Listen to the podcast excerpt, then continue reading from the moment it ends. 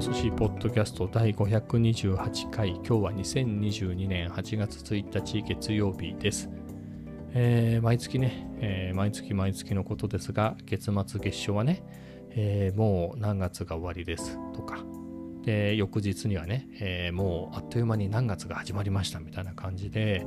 これで何ですか、ポッドキャストの冒頭のね、トーク5分はいけるっていうね、引っ張っちゃってね、もう8月です、今年を振り返ったりなんかしちゃうと10分は粘れるんですけれど、昨日ね、もう7月も終わりですっていうので散々話したので、今日はね、引っ張らずに、次に行きたいと思います。で、今日はですね、病院に行ってきました。別に思い立って行ったとかじゃなくて、もともと予約してある病院でね、長い話でもない、長い話にしますけどもともとね、僕カフェ散歩毎日行ってますけど、なんでカフェ散歩してるかでいうと、コロナ禍に入ってね、全然引きこもりますよね。だって真面目にね、あまり不要不急の外出は控えるようにって言われてたんで、で家にいて、行くところというと、近所にね、食料品、日用品を買いに行くぐらいは歩かないとってんでね、行って、そうすると家にいるだけだしっていうんでね、あれこれお菓子を買い込んで食べてばっかりで、そんなので迎えたコロナ禍最初の健康診断で、めちゃ見たことがないくらい、あれこれね、数字も悪くて、というかもうちょっと検査ね、これ以上できないと、バリウムとかできないから、もうこの状態だとすぐ病院に行ってくれって言われてね、そこで今の病院に通い始めたんですけれど、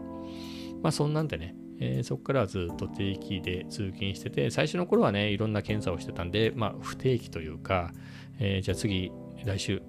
週の土曜日検査来れますかとか、来週の月曜日どうですかみたいな感じで、いろいろやってたんですけど、それもだんだん落ち着いてね、こういうことですねみたいな診断が出ると、経過観察みたいな感じでね、あとは薬ももらうんで、それでずっと2ヶ月に1回通ってたんですけど、前回からね、3ヶ月に1回になって、それで5月に行ったのかな、5月の末に行って、今回はね、約3ヶ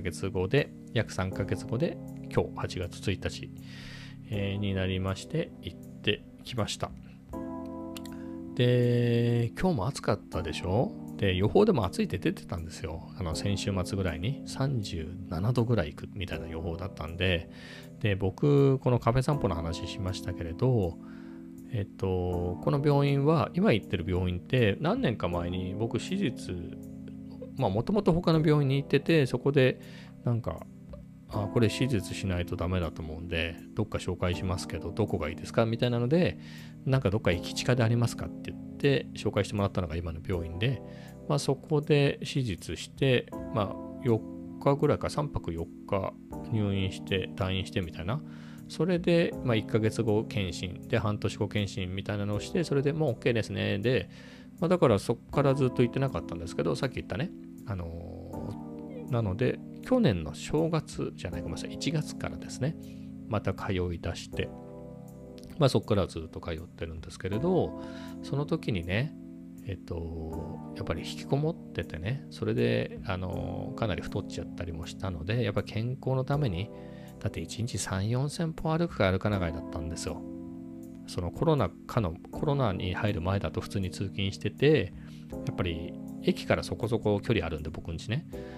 駅まで歩いて、行って帰ってですよね、会社で、会社も僕会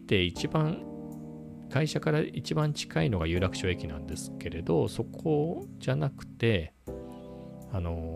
二重橋前から歩いてってたんですよね。二重橋前から歩いてきてたんで、で帰りは日比谷まで歩いて、みたいな感じで結構歩いてたんで、あと銀座なんでね、ちょっとコーヒー飲みに行くかとか、あとランチなんか行ってもね、歩くんで、1万歩は余裕で超えてたんですよ、毎日。それがね、歩かなくなって、3000歩ぐらいだったんでね、もういろんな値が悪くなっちゃったので、もうこれは健康のためにも歩かねばっていうことで、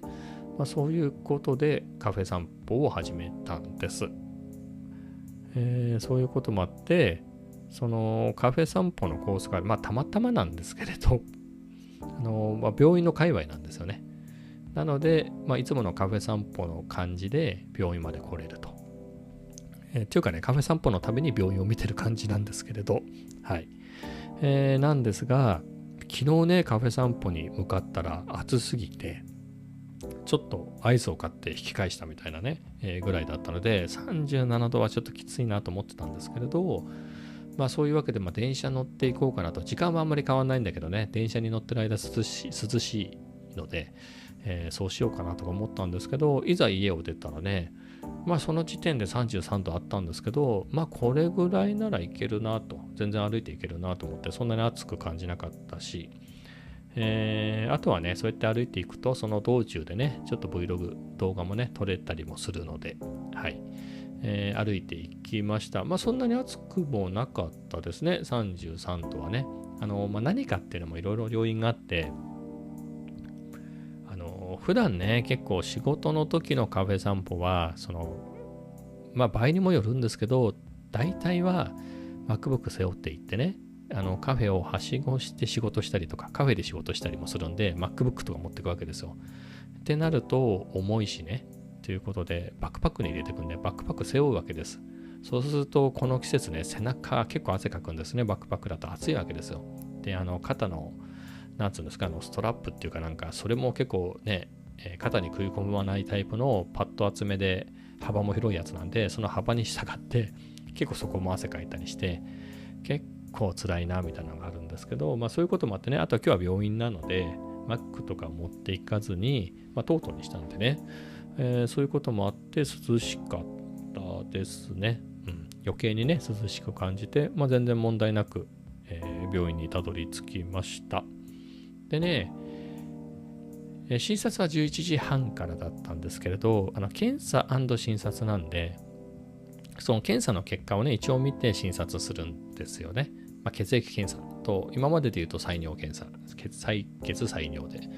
で、なので1時間前には検査しておかないと診察時間が遅れてくるんですけれど、ということもあって、でね、診察は予約なんですけれど、なんだろう、検査は予約ではないんです。あ、検査の種類によりますよ。MRI とかはねちゃんと予約してないとできないけれど、普通のその採血とかはもう検査表を持ってって、なんかここに入れてくださいみたいなところにね入れて、順番ですよね。基本的にその入れた順番で呼ばれるみたいな感じなんで、じゃあ早く行っとこうかなと思って、早く行って、待ち時間ね、検査終わったら1時間ぐらい空くんで、喫茶店で涼んでおこうかなと。病院混むんでね、ということで早く行ってね。でね、11時半から診察なので10時半までにね検査を終えておかなきゃいけなかったんですけれど、まあ、10時ぐらいについてねで出したら、意外と早く呼ばれちゃって、あれいつももっと待つのになみたいな、意外と早く、今日は空いていて、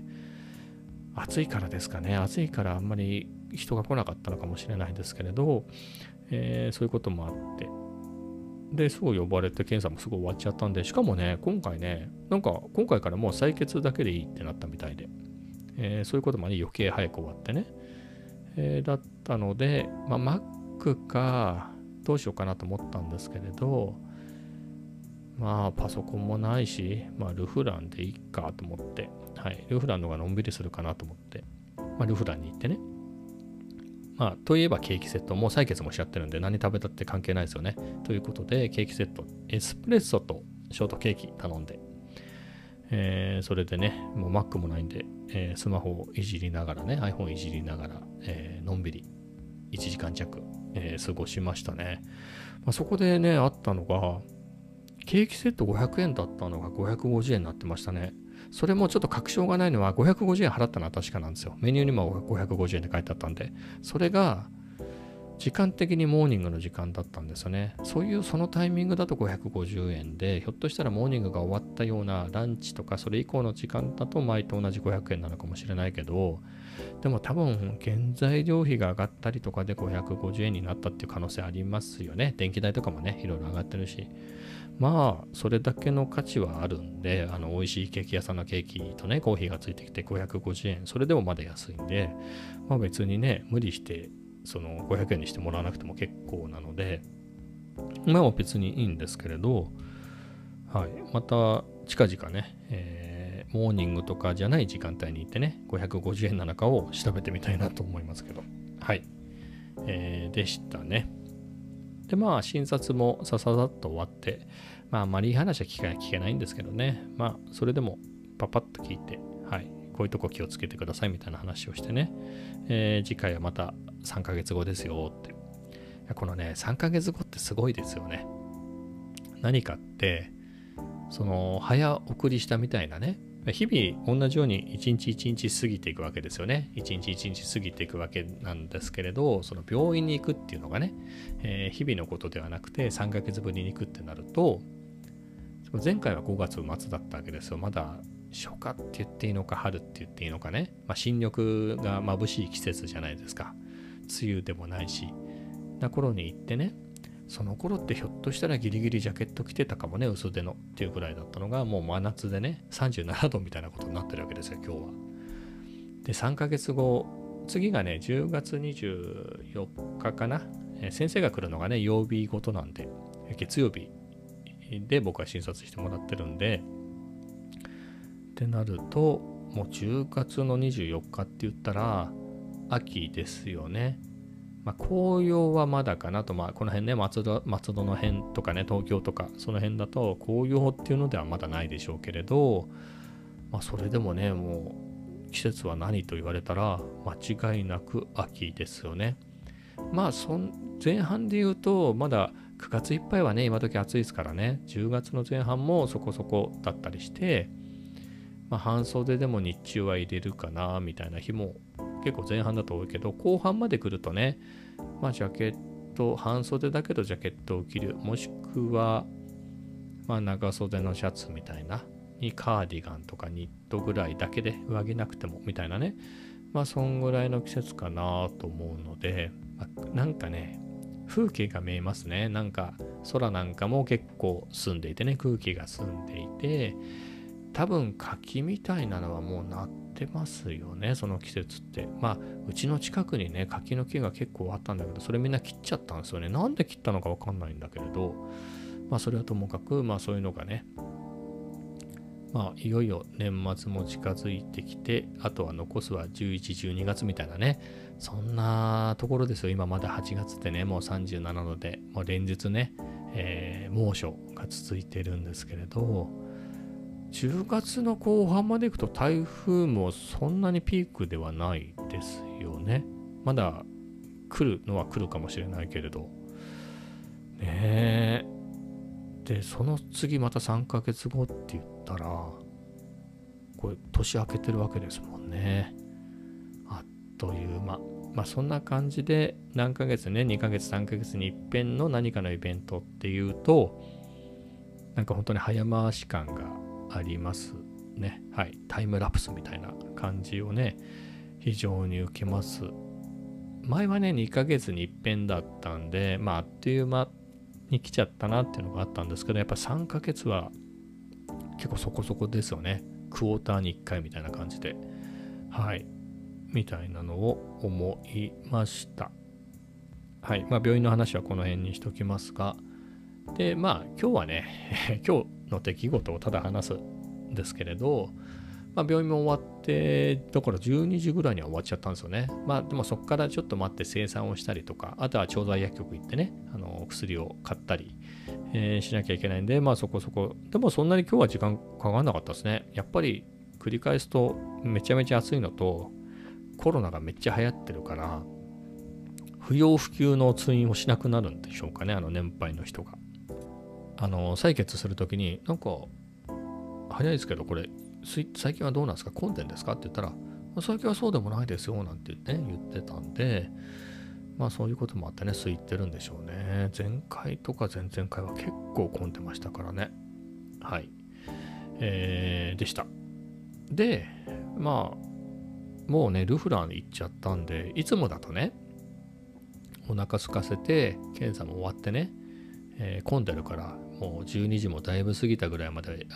診察が押して、みたいなんで、お腹ペコペコで、じゃあルフランで何かランチを食べる、もしくは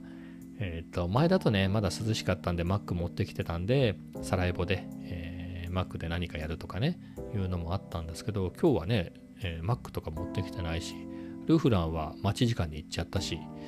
でその手ぶらでサラエボ行ってもなみたいなのがあって、じゃあ柏行こうかなと、せっかく平日休みなんでね、まあ、週末も柏行ったんですけど、まあなんとなく柏行こうということで柏に電車でね向かって行きました。まあビッグですね。まず駅出たらビッグで、ビッグで週末もねビッグ見たんで、まあ今回はカメラコーナーだけでしたね。まあさらっとなんとなく見て、そんな変わり映えはそんなにねないんですけれど、新しいのありましたね。 EOS R10。 柏のビッグに新しいカメラがあるってなかなかないんですよ、本当に。しかも高めの製品だと大体が写真ほら厚紙みたいなので、ほらなんつうのか広告用の写真の切り抜きみたいなのあるじゃないですか、カメラの、予約受付中とか、そういうのが貼ってあるだけだったりするんですけれど、今日はね EOS R10 が置いてあったんですよ。まあボディだけでビッグで13万ぐらいのなんで、めっちゃ高いラインナップではないっていうのもあるんですけれど、珍しいな、最新機種が置いてあると思って、ちょっとね握ってみたりしたんですけれど、いやすごくちっちゃいですね。僕は EOS だと EOS RP っていうねフルサイズでは、キヤノンのフルサイズでは一番小さいやつを、2年ぐらい前は使ってたんですね。というか1年ちょっと前までは使ってたんだ。去年の7月にそれを売ってアルファ 7C に買い替えたんでね、なんですけど、それもちっちゃいカメラだったけど、やっぱりフルサイズじゃなくてね、さらに APS-C ってそのちっちゃい、さらにちっちゃいサイズのセンサーを積んだカメラなので、めちゃめちゃちっちゃくて、まあ ZV-E 点持ってたんでね、比べたら ZV-E 点よりはさすがにでかかったですけど、ファインダーもついてるしね。でもね、これいいなと思いましたね。かなりちっちゃくて。で、キヤノンのいいなっていうのが、グリップがしっかりしてるんですよね。この大きさでこんな持ちやすいんだってのは思いましたね。やっぱり深いグリップがついてるんでね、まあ大きさの割にはね、っていう、注釈がつきますけれど、うん。そこがやっぱりソニーとキヤノンの考え方の違いなんだろうなと思って、社風というか、どっちがいいっていうんではないですけれど、まあそこは違いがあってもいいなって思うんですが、何かで言うとソニーで言うとほらウォークマンなんかもね、なるだけ小さく、今までそれまでで言うとあれね、もっとでっかいカセットプレイヤーだったわけですよね。それをうんとちっちゃくして持ち運べるようなのにしたっていうのがウォークマンで、やっぱりそういう DNA がねあるっていうのとかなので、ZV-10もねやっぱりなるべくちっちゃくしてやろうっていう感じで作られてるんですよね。なのでファインダーも取ってしまえとかで、なるべくミニマムにしてね、ちっちゃくしてちっちゃくしてって言って、実際ちっちゃいんですけれど、だから同じ APS-C サイズのセンサーを積んでる EOS R10 は、まあ、ちっちゃくするけれど、でもやっぱりカメラとして譲れない線はあるよねみたいな、やっぱりしっかりしたグリップがないと持てないよねっていうので、そのどっちかを選ぶんだったらやっぱりグリップを選ぶべきかなみたいなところはありますね。まあ、あとはそれぞれの得意があるんでね、例えばソニーでいうと大きいカメラがキヤノンと比べて持ちやすいかっていうとそうでもないんですよね。やっぱりキヤノンの方がそういう持ちやすいカメラを作るねバランスみたいなのはいいなと思いますね。うん。なのでどっちが得意かってだけでね、なのでキヤノンが頑張ったからってソニーのね ZV-E10 みたいにちっちゃくできるかっていうのは別なんだけど、まあそれぞれの特色でね、まあそういうところも面白かったですね。でも本当に EOS R10 はこの大きさでこんなに持ちやすいんだ、さすがだなと思いました。はい。まあ ZV-E10 がレンズとセットでね、9万しないですからね、8万円台で買えるカメラなんで、かたやね EOS R10 はボディだけでビッグで13万だったので、多分11万、12万弱ぐらいですかね、ポイントなしで、ね、考えると。なので、まあ、価格帯がそもそも上なんでね、ニコンの Z30 とか、ぐらいの感じだと思うんで、まあでもそれよりもさらに上か、の価格帯なので、まあ性能はね、比べようもないんですけれど、まあかなり良さげですよね、そんぐらいの価格帯なんだね。だから楽しみではありますけれど、まあ ZV-10 の魅力ってやっぱり9万しないでね、8万円台でレンズ揃って、それでね、内蔵マイクとね、キットレンズだけで Vlog が撮れちゃうっていうのが、中でも外でもね、撮れちゃうっていうのが僕的に魅力なんで、まあそういう意味ではね、直接のライバルではないかなとは思うんですけれど、まあでもいいカメラですね。だからあれ、ひょっとして、今思うとね、僕が EOSRP 買った段階に戻るとしたら、まあ、R10 とかでも十分だったかもしれないですね。4K でしっかり撮れるしね。EOSRP は逆にその辺ね、ちょっと古いカメラなんで苦手だったんですけど、まあ、R10 だったらね、そこもバッチリ撮れるしで、まあいいカメラなんじゃないかなと思います。ちなみにその上に R7 っていうのがあるんでね、さらに APS-C で言うと、それもすごく性能がいいカメラみたいなんですが、まあ、その分高いっていうんでね。まあこの辺の APS-C のね、カメラのミラーレスのね、バリエーションが増えてくるのはね、各社ね、ニコンもそうですけれど、いいなと思いますね。バランスがね、やっぱりフルサイズすごく画質とかもう突き詰めたらやっぱりフルサイズとかになってくんだけれど、ね、そのバランス考えるとね、やっぱりレンズがでかかったり、ボディがでかかったり、あと比例して値段が高くなっちゃったり重くなったりするんで、まあそういうのにね考えると APS-C はすごくバランスいいなっていうのをね ZV-10 使ってからね、すごく感じているんで、もう本当にこっちばっかり使ってますからね、まあ非常にねこの、なんだろう、そうは言ってもね ZV-10 とフルサイズのね α7 シリーズでは性能の差がありすぎるんで、やっぱそこを埋めていくようなね、値段が多少上がっても埋めていくようなね、満足できるカメラがねどんどん出てくるっていうのはちょっと楽しみですね。はい、まあそんなんでしたね。まあビッグ行って、まあ、その後ねプリプリ行きました。久しぶりにっつっても3週間ぶりぐらいですかね、2週間ぶりぐらいかでプリプリに行って、まあランチですね、何食べようかなと思って、まあ、ハンバーグ、パスタ、ピラフは食べたことなかったな、グラタンか何か食べたことあったんですけれど、グラタンかドリアか、他に食べたことがないのがね、さっき言ったピラフとあとカレー系は食べたことなかったんですけれど、まあ喫茶店らしくね、ナポリタンでいいかなっていうのでナポリタンにしました。で出てきたら、あれなんかいつもと違うなと思ったんですよ。盛り付けって言っても別に何かがついてくるわけじゃなくて、ナポリタンがただあるだけなんですけど、でもそれにしてもなんかいつもとなんかそのやり方が違うなっていう違いを感じたんですよ。でふっとキッチンを見たら、いつものおばあちゃんじゃなくてなんか違うおばちゃんがやってましたね。おばあちゃんじゃなくて、あ、だから盛り付け違うんだと思って、味は変わんなかったですけど、あ、でもね、おばあちゃんの時はめっちゃ熱々なんですよ。ぬるぬる、ぬるいとかはなかったですけれど、今日食べたのもね、でも、おばあちゃんの時めっちゃ湯気出るんだけどなっていうのはちょっと感じましたね。味は分かんなかったけど、違いは。おばあちゃんどうしたのかな、病気とかですかね。まあ、ただ、いつ行ってもいるからね、月曜日はおばあちゃんの休みの日、なのかもしれないですよね。そんな、だってプリプリのおばあちゃんは70、80いってるかもしれないなぐらいの感じですから、ね、それを365日働かせたらね、コクですよね。あそこ大晦日もやってますからね。なので普通にねお休みだったらいいなとは思いますけど、はい、まあそんなんでした。でね、その後は無地にねちょっと行って。まあちょっと見ただけでしたね。何っていうわけでもなく、ちょっと見ただけで、もうあとはいいかっていうんで撤収しました。今日はこんなところですかね。あとはさらっと、残り5分ぐらいあるんで F1 の話をすると、昨日というか今日の深夜というかね、F1 のハンガリーグランプリ、前半戦ね、4週間ほどね、この後 F1 夏休みに入るんで、前半の最後の、レースだったんですけれど、